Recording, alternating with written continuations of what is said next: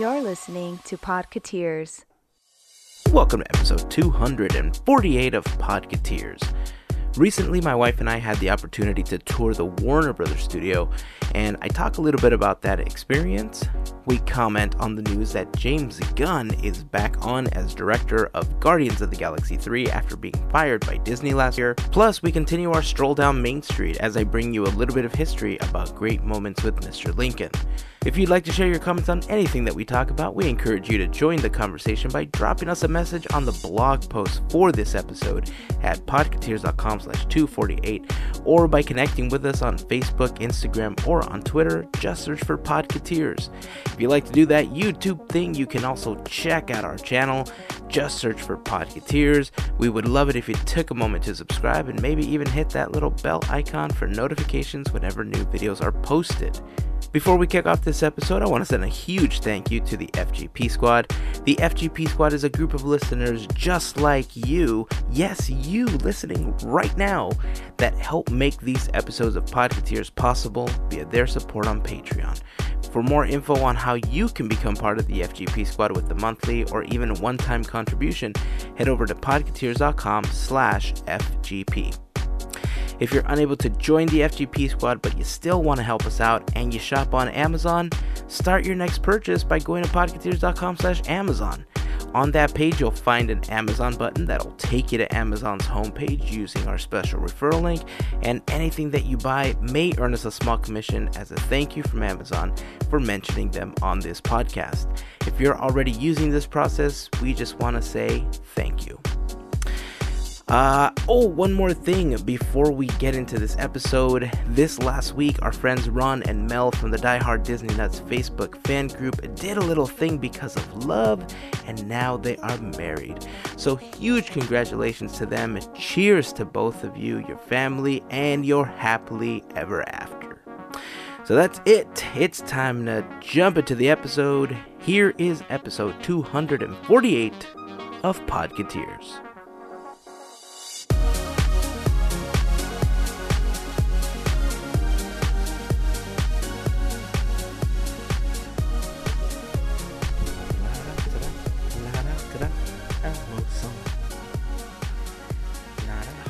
What that is, dude. Really? Really? Oh. I'm am I, I'm assuming we're talking about Elmo from Sesame Street. Yes. Yeah. The new I mean- Grover. Too many? The new Grover. That hurts. uh, Tell yeah, me I'm I never- lying. I've never heard that one. I haven't heard that one either. That that was the theme song to Elmo's World. Oh, he had his own show. Uh, kind of. It's like a little vignette. Within Was it within Sesame Sesame Street? Street? Oh, yeah. Oh, okay.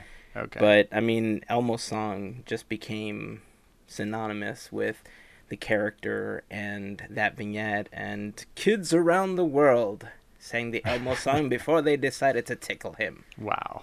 and everyone's crazy. Listening is gonna be like, it. "What?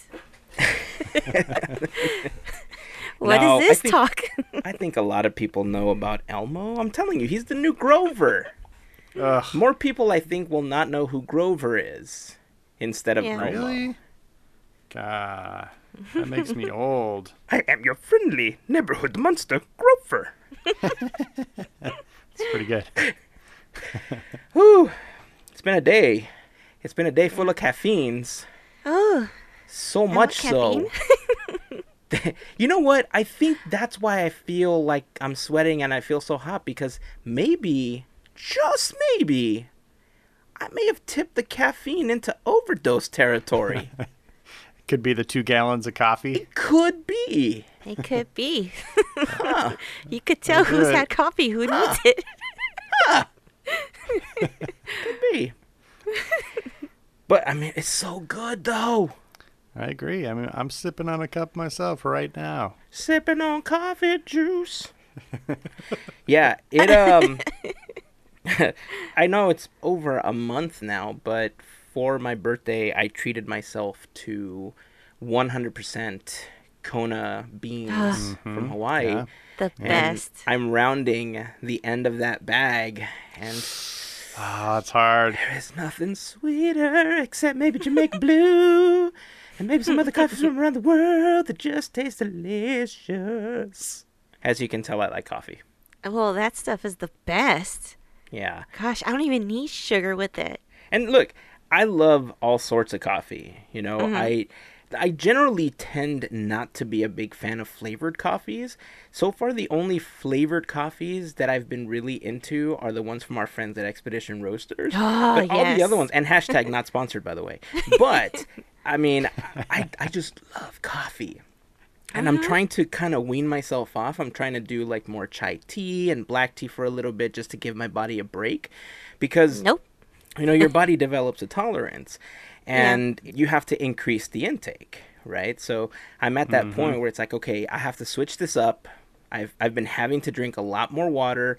Not going to get into it but i've been having to drink a lot more water recently but i'm trying to switch it up and go to tea for a little bit just to give my body a break and you know to give it something different and as i bid adieu to that bag of that sweet sweet bean from the island of kona I think to myself, when will I see you again? When will I see you again? Oh, oh, oh, when can we do this again? Yeah. I oh, know, Oh, there's always cheesy. It's my. decaf? Oh, Whoa, I know. Whoa, wanted in front of me. that. Melissa, there's no cursing on this podcast. It's a That's what I'm show. saying. How dare you? That's editing Hazen has to do. Wow. Man, for all the children out there that just heard that word, I'm so sorry Melissa said that. Wow. It's like he whose name shall not be spoken. That's about the same level right there. Right. Uh, hey, so speaking of he whose name shall not be spoken, guess Yeah. what Lynette and I had a chance to do? what? We toured the Warner Brothers studio. Cool. I'm glad this. I thought you were doing a different segue, and I was about to be a little scared. So yes, let's hear about Warner Brothers. PG podcast. Come on, Gavin. All right, PG. Let's hear about. Uh, first of all, the tour super fun. I was not expecting it to be as fun as it was. It did have walking elements uh, along with like tram elements. Uh, I guess the motherland, so to speak, when you go to the Warner Brothers studio, is to tour either the Friends set or the Big Bang Theory set, because you know. Lame. But Wow. Friend, overall, friends every time. but overall, it was a super cool tour. Uh, it's out in Burbank, and uh, it's really close to the Walt Disney Animation Building off the 134. Oh, okay. And uh, when we got there, you walk in through the front uh, of the building where they have these huge Bugs Bunny and Daffy Duck statues. Super cool. Oh, Great cool. photo op. Happened to be Nice. Pokestop, so I was able to spin those and get Oh some my gifts for friends. Yeah, Gavin. yeah. Uh huh. I looped it back to Pokemon Go. And what? Uh, we, we went to and, Poketeers. uh, and and then they started driving us around the lot. Dude, the lot is massive. Like Oh, I'm they, sure. they started telling us all the history from you know when they were sharing uh, the lot with Universal and how they're kind of an open studio where anybody can just kind of come film. You know, they just have to lease the property and they have this massive, massive building just full of props. And when you walk in, there's all these people scrambling around just putting tags on lamps, couches, horses, um, you name it, like doorknobs. It's crazy how many props they have. I would, I'm, I mean, if this was a rummage sale, I would say it would bring in a couple trillion dollars. Oh. It was insane how massive it was. They they took us around where they filmed a lot of shows like uh, Gilmore Girls and uh, and let me tell you, the sets from those shows are shot brilliantly because Yeah. they're like some of these sets are literally across the street from each other. The mm-hmm. houses where some of these characters live are literally back to back in some cases. Like Yeah. the the Seaver house from Growing Pains was the house from the front, but then from the side it was like the house of somebody totally different. You know, on a different show. And yeah, they're super Whoa. clever. yeah, it's so clever. And because of the types of lenses that they use on all of those cameras, they use forced perspective to just give this insane depth into everything that they're filming that at times you don't even know that it's the same set that they're using for 16 different shows on the WB. Yes, I notice now because now I know I've been behind the curtain. I've seen The Wizard. I know how it works. Nice. Yeah, what what blows my mind is okay, so that whole town set where Gilmore Girls was filmed, Uh-huh. Stars Hollow, it's the exact same town set that The Music Man was filmed on in the 50s. Yeah. There's Right? so many. Mind blown. Yeah. I learned something new. Uh, right across from that uh, gazebo that they have is like the church um, from ah what is it from they told us on the tour and i can't even remember. But that's not even the one that i remember the most. What i remember is that right next to it is ma and pa kent's house from smallville. Oh, that's the one that I remember the most. And Yep. I, I'm I'm telling you, man, just the whole thing, like the biggest building that they have on that set, they were telling us, oh yeah, this was used for uh, the original Batman series, and because they it was the same shot, like literally the exact same shot was used every time Batman and Robin would jump out of the Batmobile and go in to see Commissioner Gordon. So in every single episode, they use the same clip, and the same lady in red is like in the background. Wow. And I guess nobody really ever caught on because it was so quick cut and done in such a way where people just thought it was happening, you know, th- as a different instance each time, but it's the exact same clip.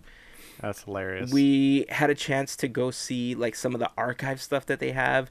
We had uh, the opportunity to see up close some of the costumes and props from the Harry Potter movies, from what's the other one?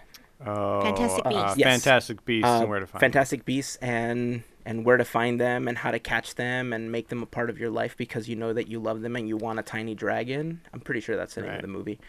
We saw Isn't that called Pokemon Go? no, that's totally different. Those are pocket monsters. These are No, full size it's Detective. Pikachu. Some of those are Pocket Monsters too. Clearly, you haven't seen the film.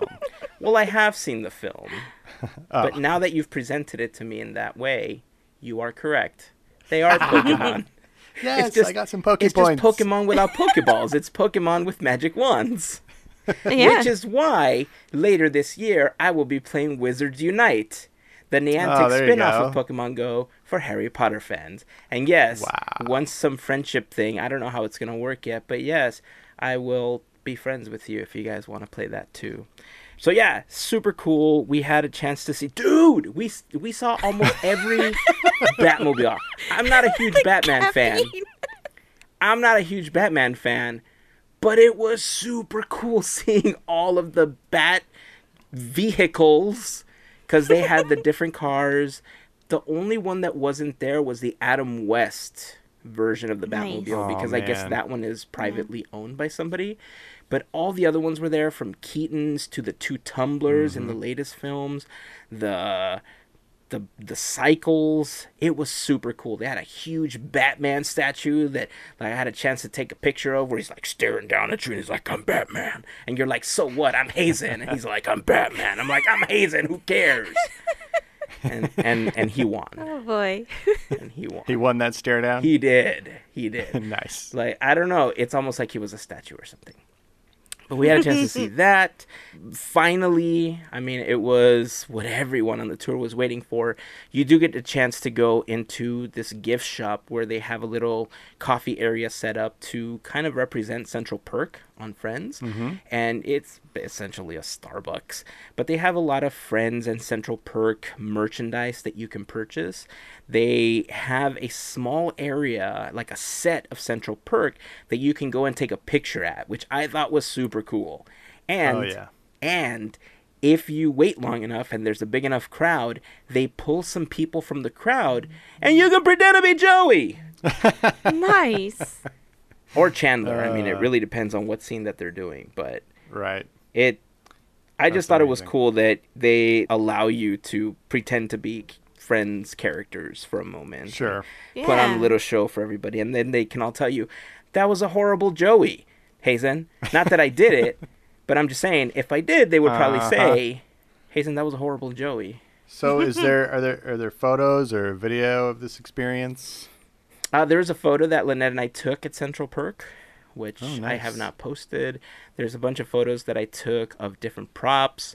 They had an area in one of the theaters that they were using as a set, but they had props and costumes from Wonder Woman, which I thought was super cool. By the way, Gal Gadot's costume for Wonder Woman, insanely tiny. Is she a petite person? I, I don't know. Okay. Very much Because they so. film people, you know, in a way that makes them look bigger on screen. You know, like with John Yeah. Wayne, they would make smaller door frames and film him from a low angle because he wasn't really that large, Right. right. So I don't know if they've done that with her or not. I don't know how big she is. Uh, she's very petite. Really? Very. That's really yeah. interesting. Yeah. Really. Hmm. You know, I don't get a chance to do stuff like this very often. I have to say, I really enjoyed taking this tour. You know, if I, you know, if somebody asked me, would you recommend it? I would say yes. Yes. They have uh, several different options as far as pricing is concerned. Each one correlates to how long the actual tour is and like what type of experience you get. So you could get like a VIP tour where it's just like you and a tour guide walking around for five hours. You could get a three hour Wow. tour, a three hour tour. Even though the weather would start getting rough, it's still a three hour tour. uh, or, you know, a, a a smaller version of that. Yeah, I've had too much caffeine. but yeah, ultimately, I would totally recommend it. I don't know how to choose what my favorite part of it was. Uh, probably getting a chance to spend some time with my wife without my kids for a few hours because we don't get a chance to do that all that often. So, just just some That's one-on-one awesome. time and hanging out, I think, was the coolest part of the experience. That's oh, awesome. Very cool. and and let me tell you, when it comes to eating out, I'm super picky. Okay, super picky, Uh-huh. especially when it comes to eating like steak and prime rib and you know, you could easily screw that up in my opinion. I've eaten prime rib at many, many places in the Southern California area, including a very, very tasty one at the Stinkin' Rose, just slathered in garlic. Yes, that's how I know I'm not a vampire because I was able to get through that. But even that one I thought was just subpar. The only prime rib that I've ever had that I was just crazy happy about was called the Thurston Cut that I ate at the Magic Castle. And every time I go to the Magic Castle, that is my meal of choice because I just absolutely love that meal. The only other one that I've ever had that I just thought, yep, totally would have this again, was from the smokehouse right across the street from the Warner Brothers lot. It Wow. was fantastic. So well cooked, amazing flavor, and they have some crazy good cheese bread. Like, there's no mistaking this is cheese bread. Is Hashtag it associated? hungry. Is it associated with the studio, or is it, was it something separate, like totally across the street? No, it's totally separate across the street. Oh, okay. It's Got it. been around for years. And I guess a lot of movie stars tend to go eat there when they're done filming. And lore has it that they even show up during the day, just like regular folks, because just like hmm. us, they eat too. Just the day course. before, I think our tour guide was saying that Chris Pratt was there, you know, Wow. eating, and some of the people on his tour had had a chance to sit down and chat with him. And I thought, huh, that would have been cool to talk to Star Lord. I heard uh, recently an incredibly famous uh, host of a podcast showed up. It's some sort of Disney podcast. Yeah, yeah. His name, his name was Hyven. Hey, Something Hey- like that, Hey- yeah. Hey, hey, Haben. Yeah, something I don't that. know. I don't remember Yeah. exactly what it was. Uh, I think he was there with his wife eating, and ironically enough, he went up to the counter and said, "Hey, here's here's my headshot. Put that up. You categorize that." and they said, "Who are you?" and then that was the end of that. Nice. So yeah, I would totally recommend it if you guys have an opportunity, especially if you're in the Southern California area. I guess they have discounts for SoCal residents, and if you're not in the Southern California area but you're going to be visiting, get somebody you know to get you the tickets because it was a super fun Heck yeah. experience. And uh, I would do it again. I would probably do the longer one, like the VIP one that they have, just to kind of get some more time there. is it something you can just show up and get a ticket for, or do you have to do it in advance and like book a day? You could totally go and just do it that day. Okay, but you have to show like a California license or something. Um, I don't know. I guess if you buy it online, maybe you don't have to, but you could totally just buy it that day because there was people showing up to the counter and purchasing their tickets. They just Okay. prioritized the groups uh, earlier in the tour times for the ones that reserved online. Got it. So, have you guys ever had a chance to do that tour? No. No. No. It I- sounds like fun though. Yeah, it sounds awesome. Yeah, uh, AJ and VJ had a chance to do it, I think, last year, and Oh, cool. VJ was like, "You gotta go to Central Perk. You gotta go to Central Perk." I was like, "I know, one of these days, one of these days." Right. so so we know that the Disney studio has studio tours and we know that Warner Brothers does and obviously Universal does. Do the other major studios or any, even any of the minor studios offer tours like that that we know of? Uh, I think NBC might have something, but Okay. I don't know because really, You'd think Universal would have and something. They might, Hmm. but considering that a lot of the resources at Warner Brothers, that's Mm-hmm. probably where Paramount goes to film most of their stuff anyway. Oh, that's fair. So it's probably why they don't have something similar. But I mean, I Mm-hmm. wouldn't put it past them. They they do have a storied history as well.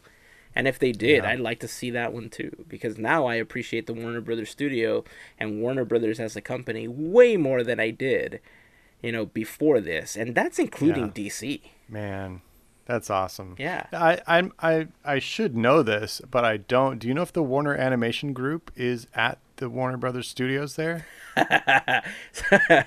so funny story. Uh, the animation people used to be in the building that is currently the offices for Conan O'Brien. nice. And Ah. the story behind it is that the animators were super big tricksters. And as people were walking by, they would open the windows and they would throw water balloons and they would throw all sorts of stuff just to get their jollies off. And they were so angry at them at one point that they shoved them in the opposite corner of the lot. wow. That's hilarious. Yeah, so they're no longer there, but uh, Oh, they eventually ended up moving them off that campus. They're they're no longer Somewhere else. studio lot, but they were at one point. Yes. Nice. So I thought that was a cool story. Regardless of shenanigans, I love their movies. They do great work. Yeah, I mean, I know we don't talk about it a lot. Maybe we should do like a like a side thing where we talk about just other stuff that we like that's not Sweet. Disney Yeah. Related. Cool. Because there's so many other topics that I think we would like to get into, but sometimes Mm-hmm. we just can't because I, I don't want to say that we're confined by Disney in our podcast, but I think the majority of our love for Disney is what we express on this podcast. Yeah. Yep. So I don't know. Let's put a pin on that one. Sure. Alrighty. All right. So, uh, speaking of Warner Brothers and Disney, James Gunn got rehired. Yeah. And I remember when we first talked about this, uh, it was it was a little baffling how it all went down. And I remember us having a conversation about, you know, just knowing that James Gunn, super talented dude, we knew that he was going to go out and he was going to get work doing something. And you know, the rumor was that, you know, his name was out there to revamp Suicide Squad, and lo and behold, Yeah. That's what he ended up getting a gig doing. So, what's interesting to me is that one, I'm glad he got rehired. Okay, because I, I think the way that it all went down, I, I don't know. The fact that he talked about how he repented and how he had all these comments for shock value when he was just coming up in the industry and he acknowledged that you know it was all just for the shock value and for the quick laugh and that he knew that it wasn't right i'm glad that that was revisited and that ultimately disney decided to bring him back on board uh, but how much of that do you think was a response to him getting the gig doing suicide squad Oh, I didn't think about that. I Yeah, it's hard to say. I, I, I- don't know. I think it's more from the pressure, but also, I mean, when this happened initially, it was just that one time where everyone online, like anyone big, was getting in trouble for things that they had said or things they had tweeted. And I'm just glad Disney just decided, you know, they've seen the light, if I could say that, Yeah. um, about it. And, you know, because it's true. I mean, he did acknowledge everything. He did say he was sorry, and that was a while ago. So it wasn't really anything recent. I'm just glad everything is just, you know, we're moving forward. We're going to get this film. You know, all is good in the end. You know, I had a conversation with somebody about uh, about James Gunn getting rehired this week, and they asked me how I felt about it, and I said I'm glad that it happened. They straight up said, "Well, you're a hypocrite. You know, how could you be against John Lasseter? You know, not getting a second chance, and James Gunn getting rehired?" And I said, two totally different topics.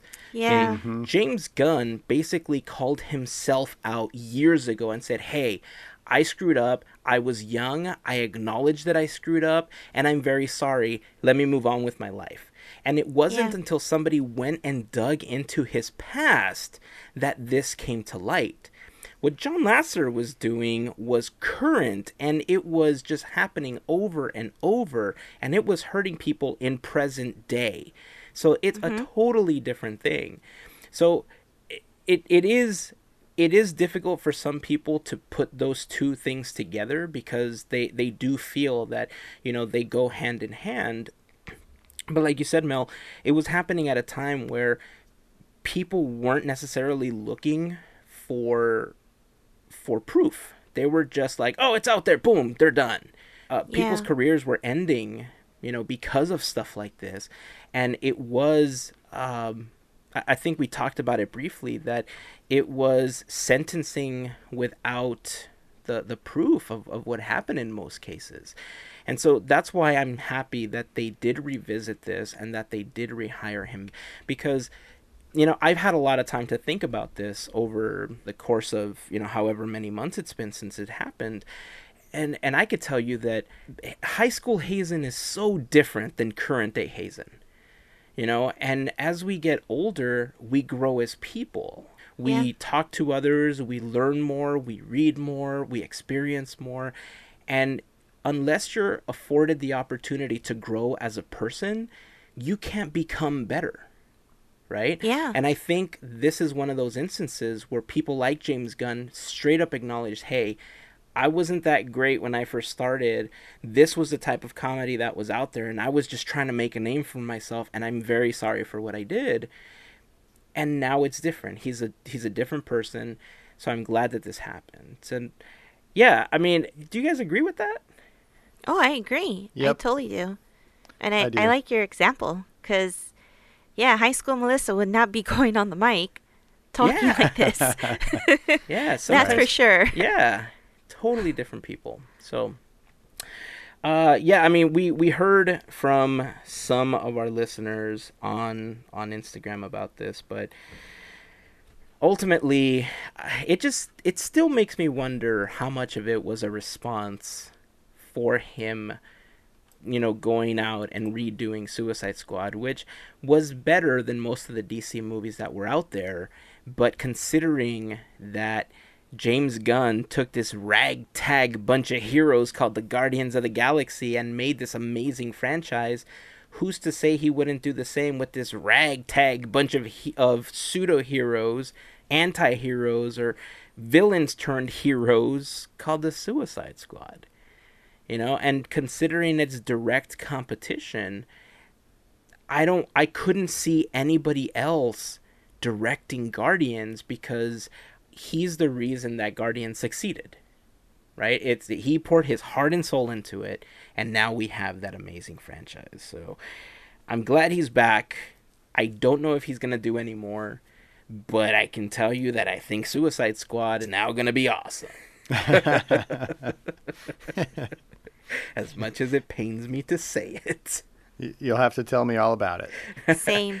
It's like Gavin's like, eh, I barely care about the MCU, and that's something that we talk about. I could care less about DC. Is it animated? It can Nope. be, No. Then I'm out. can be. Justice League had an animated representation. Actually, the Wonder Woman movie that DC did, like whatever, three years ago, like the year before the the live action one came out, Mhm. was freaking awesome. Yeah, Really good. Yeah, it was straight to DVD, but it was it was great. I didn't even know it existed. Oh, dude, you can get it at Target for like eight bucks. It's totally worth it. I mean, why? All right, Dude, I I'm not barely gonna- look. I'm not gonna I- twist your arm. The only reason I watch Teen Titans Go is one because I've seen Teen Titans and I like the cartoon because it's just Yeah. so snarky and punchy. And my kids were like, "Dad, can we watch this?" I was like, "Uh, yes." So we went to So watch Teen. Titans Go. And I remember when I saw it, I was like, "Oh man, Stan Lee's in this."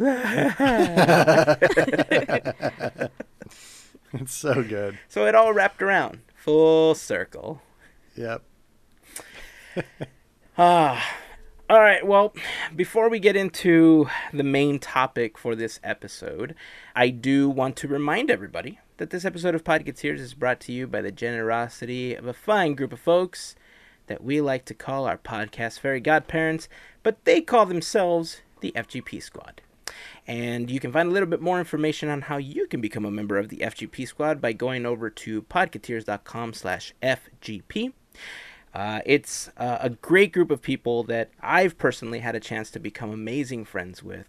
Melissa is one of those people. I still am. And speaking of the FGP squad, I just want to send a quick shout out to our friend Emily from the Walt Vault, who just had their second baby. So, congratulations to her and to her husband Luis. It's super cool. We just want to send out positive thoughts and some pixie dust your way. Because, you know, woo, two kids are a handful. I don't envy you. they are a handful, let me tell you. So yeah, more information on that, podcateers.com slash FGP. And I do have one other announcement because this is something that I have been working on, no joke, for about a year now.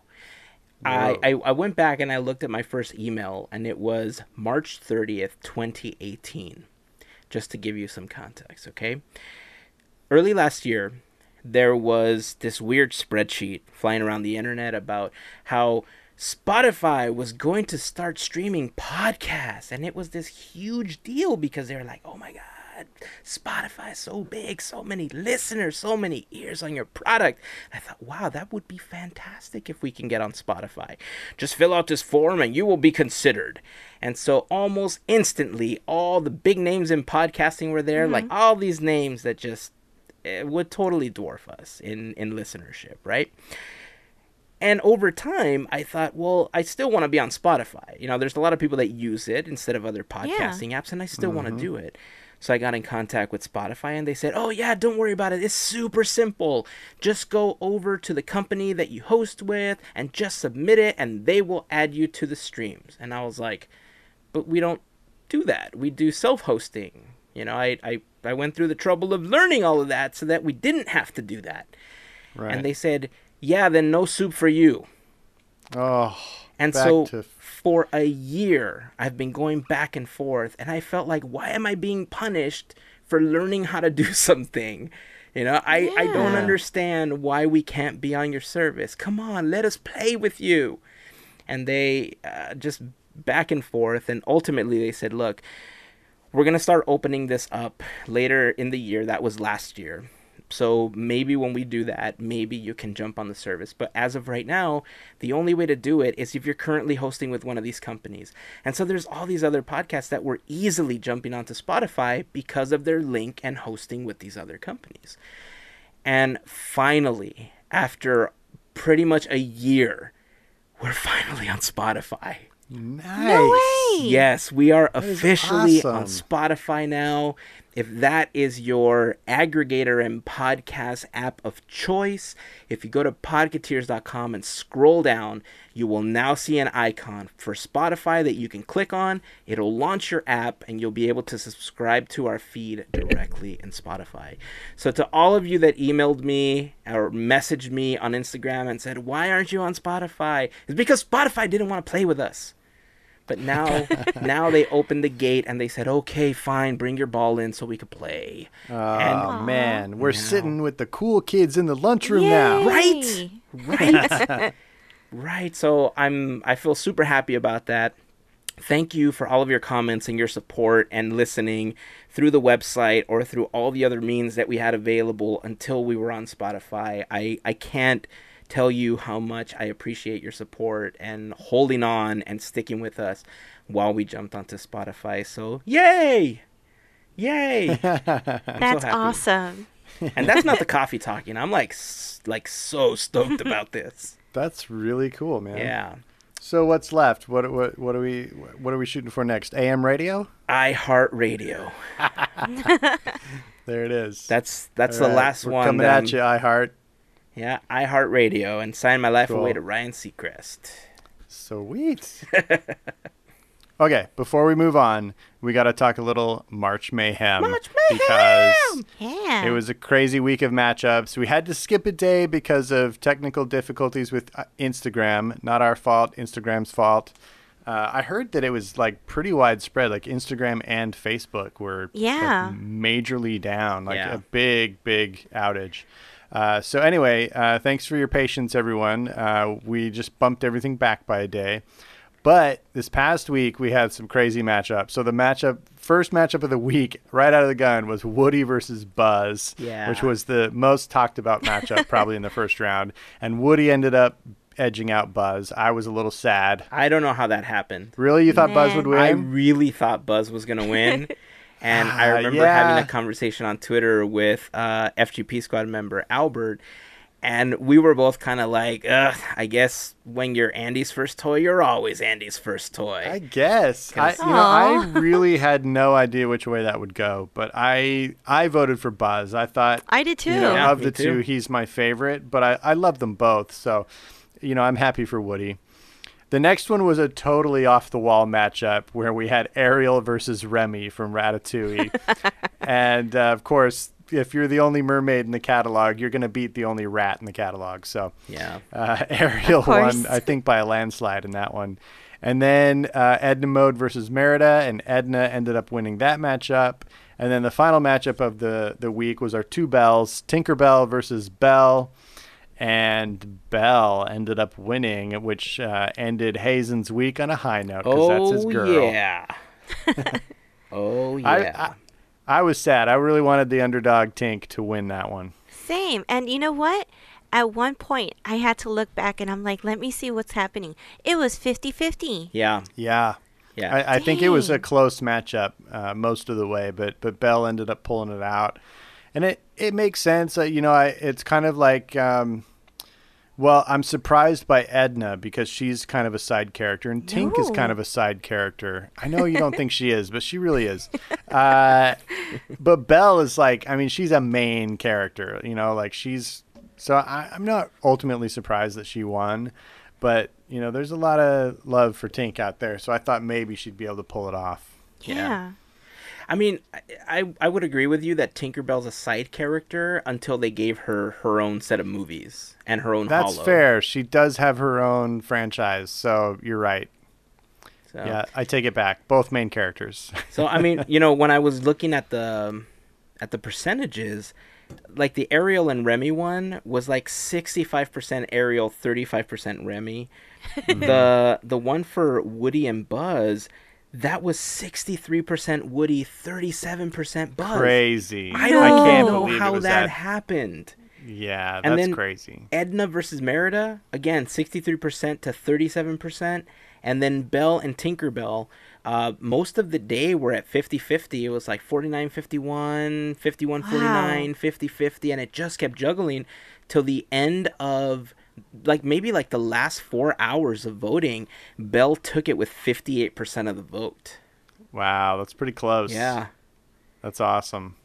So it was a good week of matchups. I, I was excited to see how it all uh, shook out there. And it sets up for some really interesting matchups so far in round two. We've got one more to be cited in round one on Monday for WALL-E and Sully.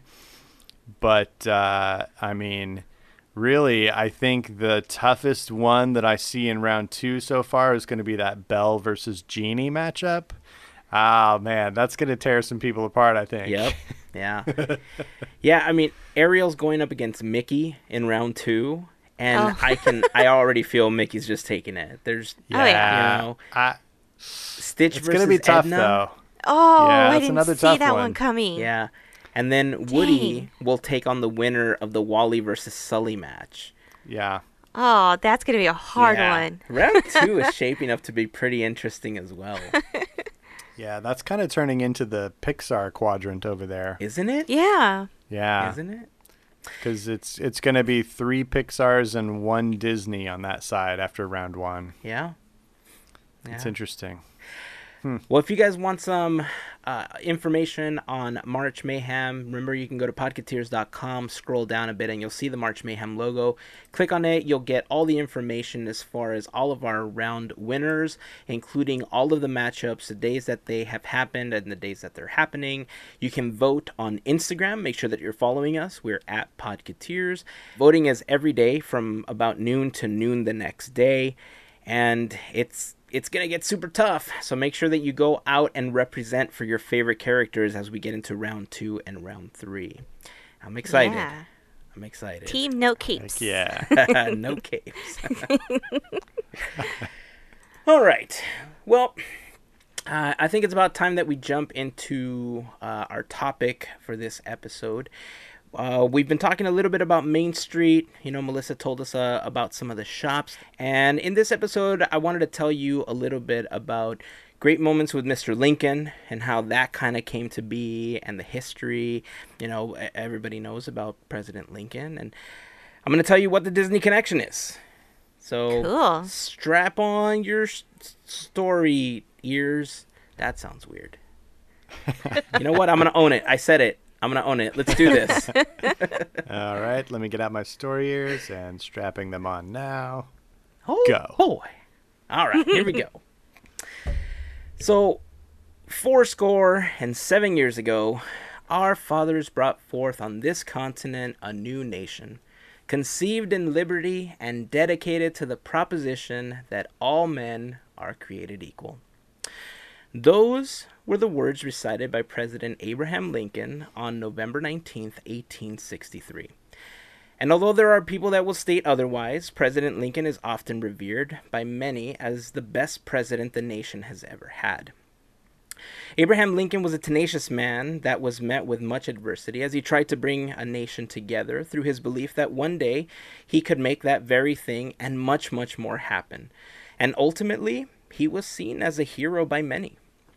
As kids, a lot of us had different definitions of superheroes Captain America, Superman. These were heroes of a different nature. These were heroes on paper. But one thing was consistent they all believed in good, justice, and they went up against all odds to bring forth positive change. Except for that one time that Captain America decided to become a part of Hydra, but we're not going to talk about that. Captain America, Iron Man would never do that. Just saying. I never thought you would use this particular vehicle to throw shade on Captain Mar- I'm uh, just Captain America. I'm just saying. It's just, you know, it happened. I'm just going to throw it out there. Unbelievable. So at this point, you kind of might be thinking to yourself, dude, seriously, this isn't history class. What are you talking about? Why is this even relevant? Well, it's relevant because about half a century after the delivery of that famous speech, a very young Walt Disney would go on to memorize all 272 words of the speech, and he would recite it to his classmates while wearing a top hat made of stovepipe. And it was so well regarded when he gave the presentation at school that they had him do it over and over for the entire school, not just his class. And that that ovation and and how he was represented and just how he made people feel stuck with him, you know, as a child. And and he carried that with him until until the day that he passed, essentially. So Walt was fascinated by Lincoln, and he consistently stated that Lincoln was his favorite president. Lincoln was basically one of Walt's heroes. So fast forward to 1954, when the creation of a land that we call Disney begun. Considered the oldest building in the park now, the Main Street Opera House once served as a wood mill where most of the wooden features of the park were created. It stayed that way until around 1961 when the first floor was converted to the phone center of Disneyland. In 1963, the Illinois legislature passed a bill establishing the Illinois Commission for the New York World's Fair. And they wanted to figure out a way to really represent Illinois in the attractions of the World's Fair because of the steep competition that would be coming in. And they decided that their theme would be Land of Lincoln. Now, by now, Walt and the the Imagineers at WED were already working on audio animatronic technology, and it was no surprise to anybody that Walt's first attempt at a realistic humanoid figure would be his childhood hero, Abraham Lincoln. Walt was offered the opportunity to display the Lincoln animatronic at the World's Fair. The state of Illinois appointed an authority on President Lincoln who ended up meeting with Walt at WED. And he was so impressed that the governor of Illinois himself came out to meet with Walt. And by the end of their meeting, he was adamant that the animatronic be a part of the Illinois Pavilion. The only thing stopping the project was just how crazy the cost was. It was insane. The Illinois legislation was so excited about getting the attraction that they allocated $1 million. And this is like $1963 million, right? Keep that in, in consideration. Yeah. But they never consulted with Walt or with WED, and it turned out to be too little for the construction and operating costs. Wow. So a lot of negotiation went on over the course of 18 months to try to get Lincoln to the World's Fair. And the technology was so good in bringing the 16th president to life that negotiations resulted in the only instance of financial support for any exhibitor at the World's Fair. So wow. keep that in mind. The World's Fair people, the people putting these exhibits together, never funded exhibitors, and this was the only time that it happened. That's how good wow, this tech was for the time. Yeah. By the time that all the negotiations had ended, the World's Fair was so close to opening that everyone just went to work. Night and day, work, work, work, the Lincoln animatronic was recreated using priceless artifacts, including photos and a life mask made by renowned sculptor Leonard Volk in 1860. The way that the audio animatronic functioned was that a recording was played from a magnetic tape, and the tones from the tape triggered certain functions in the animatronic. Those tones would send electrical signals to specific valves that use hydraulic fluid to bring Lincoln to life. WED studied all of Lincoln's mannerisms and speech patterns to incorporate it into the robotic president. And after all this, everything went smoothly, and everyone went home happy. Said ah. nobody that day, because it didn't. They had so many problems. When the animatronic was installed in New York at the fair, it wasn't working properly. Imagineers were working round the clock to get it back up and running, and on a night that Walt was going to showcase the president to over 500 dignitaries from the state of Illinois, who you may recall helped fund the entire project, it just it wasn't working. And so, oh, jeez. And this is really what the essence of Walt is, at least to me. Instead of putting on a show that was just kind of okay for those dignitaries, he went out on stage, put himself on the line, and said, Yep, we're canceling it. Nothing to see here, folks. Make your way out the door. And so they were like, But Mr. Disney, we gave you money. He's like, Yep. And you'll see it working on another day. And he just sent them on their merry way. Walt would much rather disappoint all those people than put on a performance that was just okay. You know, and, and that's amazing. Yeah. You know, I That's that's why Disneyland is so awesome. Yeah, it is. Right.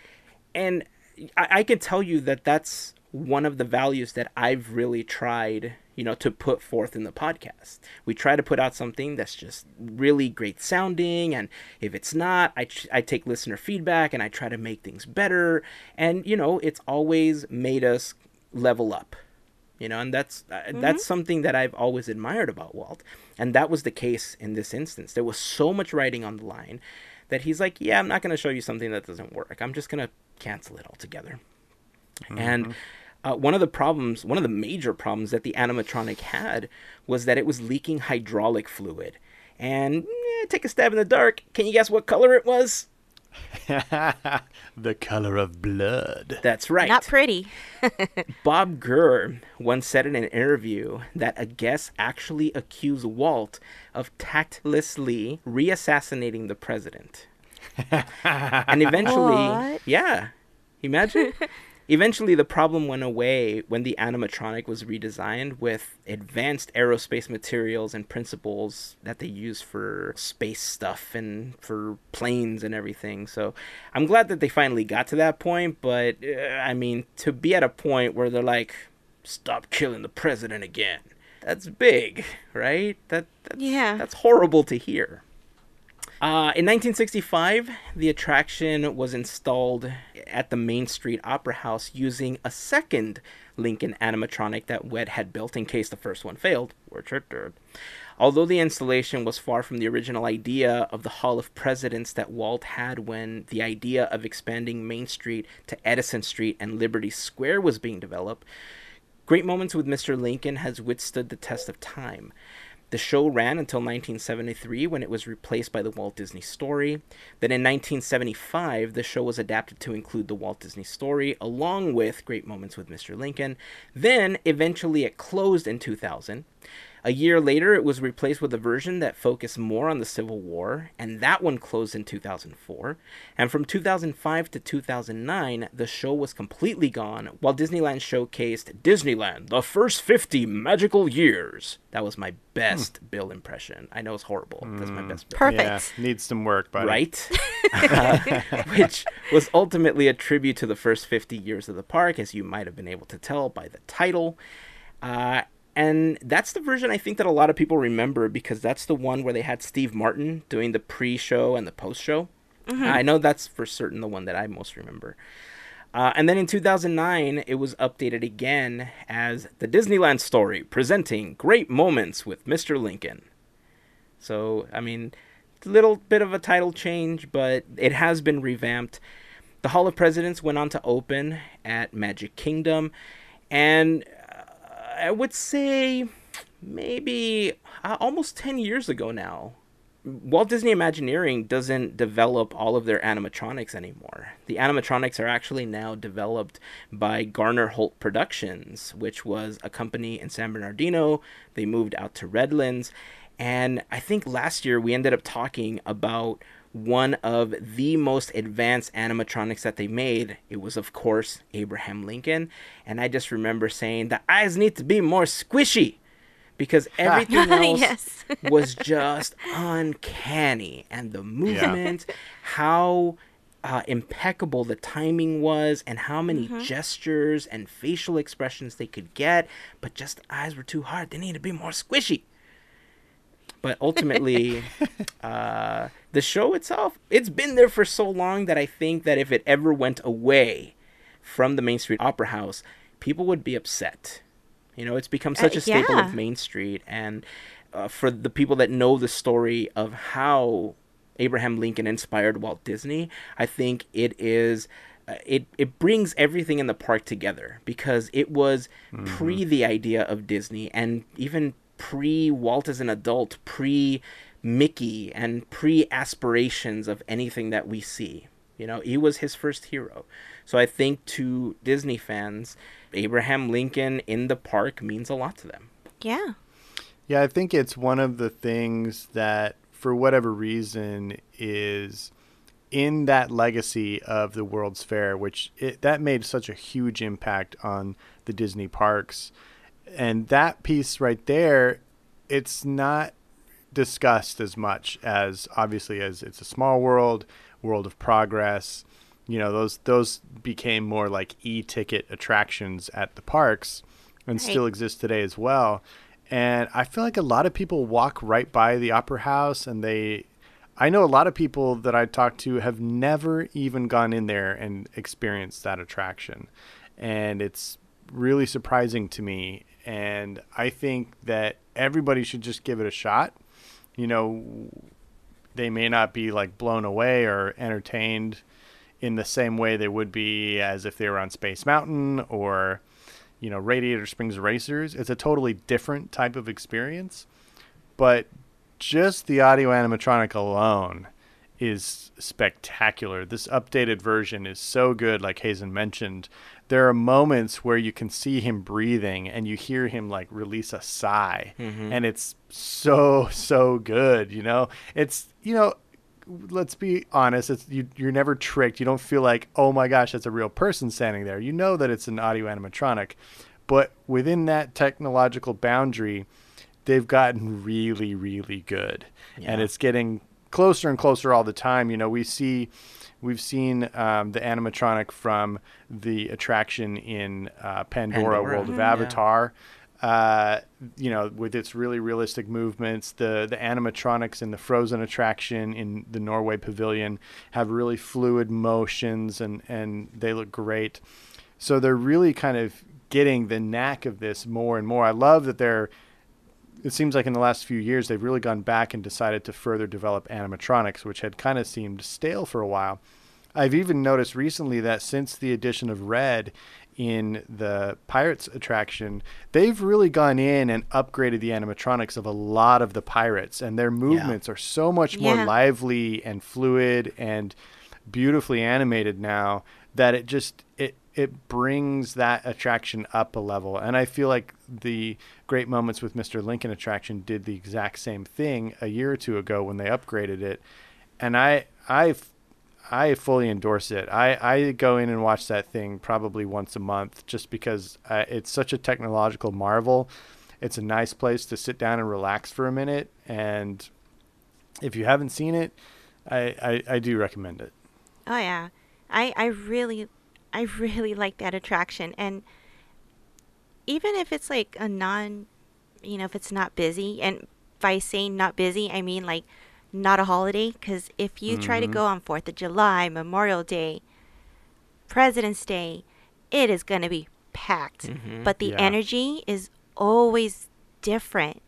Um, for me personally speaking, I know it's an animatronic, but gosh darn it, when he's talking, it's like you're so glued and you're paying attention. I mean, maybe some people fall asleep, but for me, I watch it and I really like I it just takes me to that you know that moment when you're listening to him speak and whatnot Yeah. and not just that i mean the just the whole history part of it i would recommend however like i said if it was would be busy on holidays definitely check it out on a holiday if you're there it's really really cool i do miss when we had the voices of liberty and they would Oh, sing yeah. before i mean it just added that little touch but still the attraction you didn't really need that I mean, it's still it's a really good thing to Yeah. see and check out.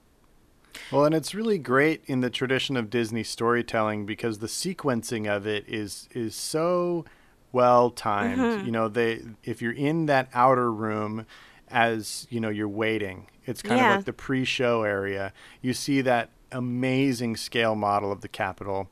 And then there are great paintings and sculptures in that room. It's like a gallery, and there are paintings of Lincoln and sculptures of him, and it kind of gets you in the time space of, of you know the story you're about to hear. There's Yeah. a little pre-show narration that happens, and then you go into the attraction itself, which is in like a theater, and I'm not going to do any spoilers for those of you who haven't been on it because I feel like it's one that a lot of people haven't been on, and I want them to go experience it. It's not just curtains up and there's Lincoln and he's talking and that's it. Like th- it's more, much more of a show, and there's a build up to it, and there's a Yeah. crescendo and a climax, and it's it's you know it's it's exciting in its own way. So. I I think it's in the greatest tradition of Disney storytelling attractions that this uh, sits, and I again I I enjoy it and encourage anybody who hasn't seen it to go see it. Yeah, the presentation is definitely that of a stage show, which I mean, I know it essentially is, but without a real person behind it. You know, the Yeah. the Yeah. further you sit in that theater as you're watching it, the more realistic it feels because you begin to lose sight of the fact that it is an audio animatronic and you just get mm-hmm. sucked into everything that they're saying, the entire story. And they don't have this as part of the show anymore because it was one of the last iterations. But when the Battle Hymn of the Republic would play, like, man, you just walked out of there like, yeah, just sir, yeah, you know. And now it's different. I think they end it with America the Beautiful now. Uh, I thought they I thought it was a original song that they end it with now. Oh, you're right. You're right. You're right. You're right. yeah, um, it- which is awesome. As you can I- tell, I it's been a while since I've seen it. Yeah, but uh, ultimately, you do just get taken in by the entire presentation and the entire story. You know, I, I think with other animatronics around the world, I feel like I'm a little bit more forgiving of them, like including, you know, in Pandora and including Elsa. Uh, Yeah. uh, even even the the Jack Sparrow character, because to me they're all just characters. They're all cartoonish Yeah. to me.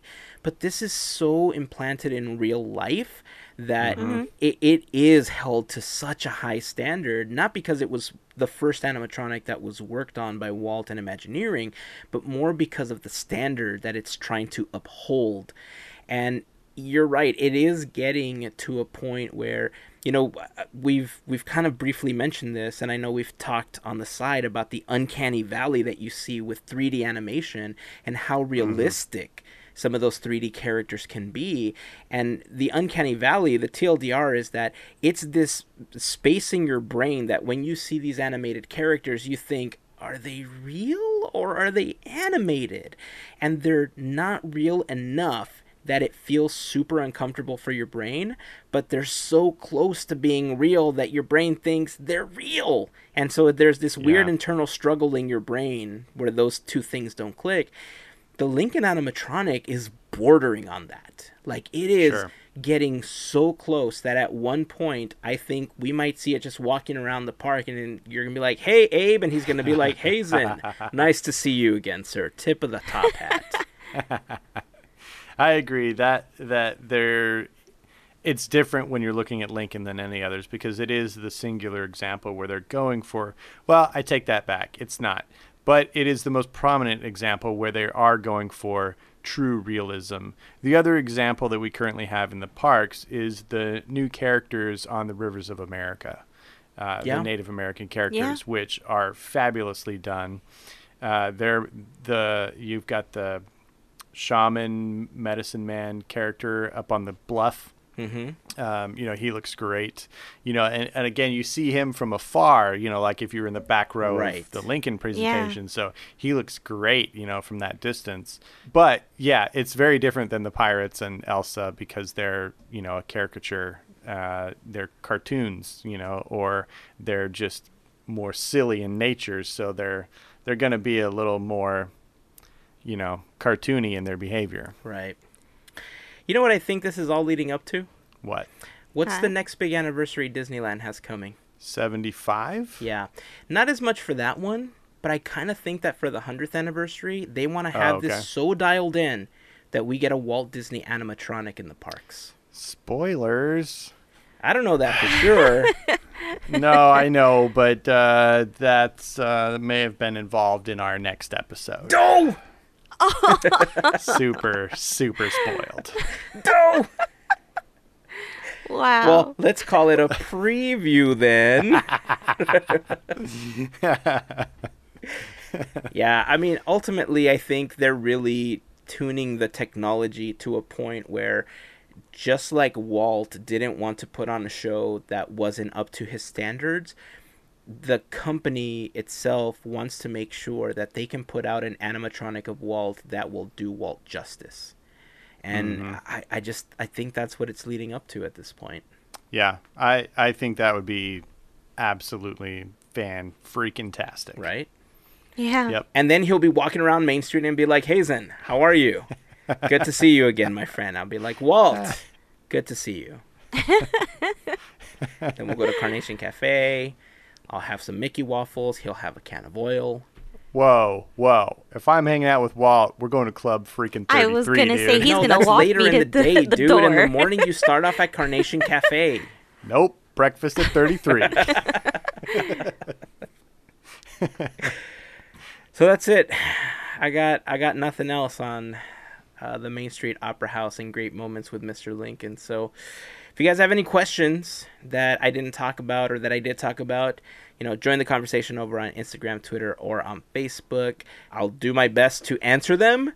I've always claimed that I'm not a historian, that I think of these things randomly sometimes, but you know, in preparation for this, I learned a whole bunch of stuff that I didn't know before. And I'm really happy about that because whenever we do these types of episodes, I feel like my knowledge base just increases a tiny bit. Yeah. And my grinchy heart grows a few, uh, a few sizes. Nice. All right. Is there anything else before we wrap up this episode? I don't think so. No, Right I on. can't think of anything. I, I kind of want to go hang out on Main Street though, Kinda. right? right? I do too. you want me to recite the entire Gettysburg Address? Uh, Because, fun fact, I had to learn that while I was in school and present it to the class. nice. That Aw, is a fun you. fact. Yeah, it was not something I would have ever wanted to do on my own, probably, but I had to do it. So, no, no. Yeah, no, we're gonna pass on that. Uh, did you ever have so like in that scenario, like where you had to memorize the speech? Uh, I remember in several classes in my schooling, they would say you can either memorize it and deliver it in front of the class, like speak it out loud, or you can write it out. But if you wrote it out, you had to get it letter perfect and like punctuation perfect.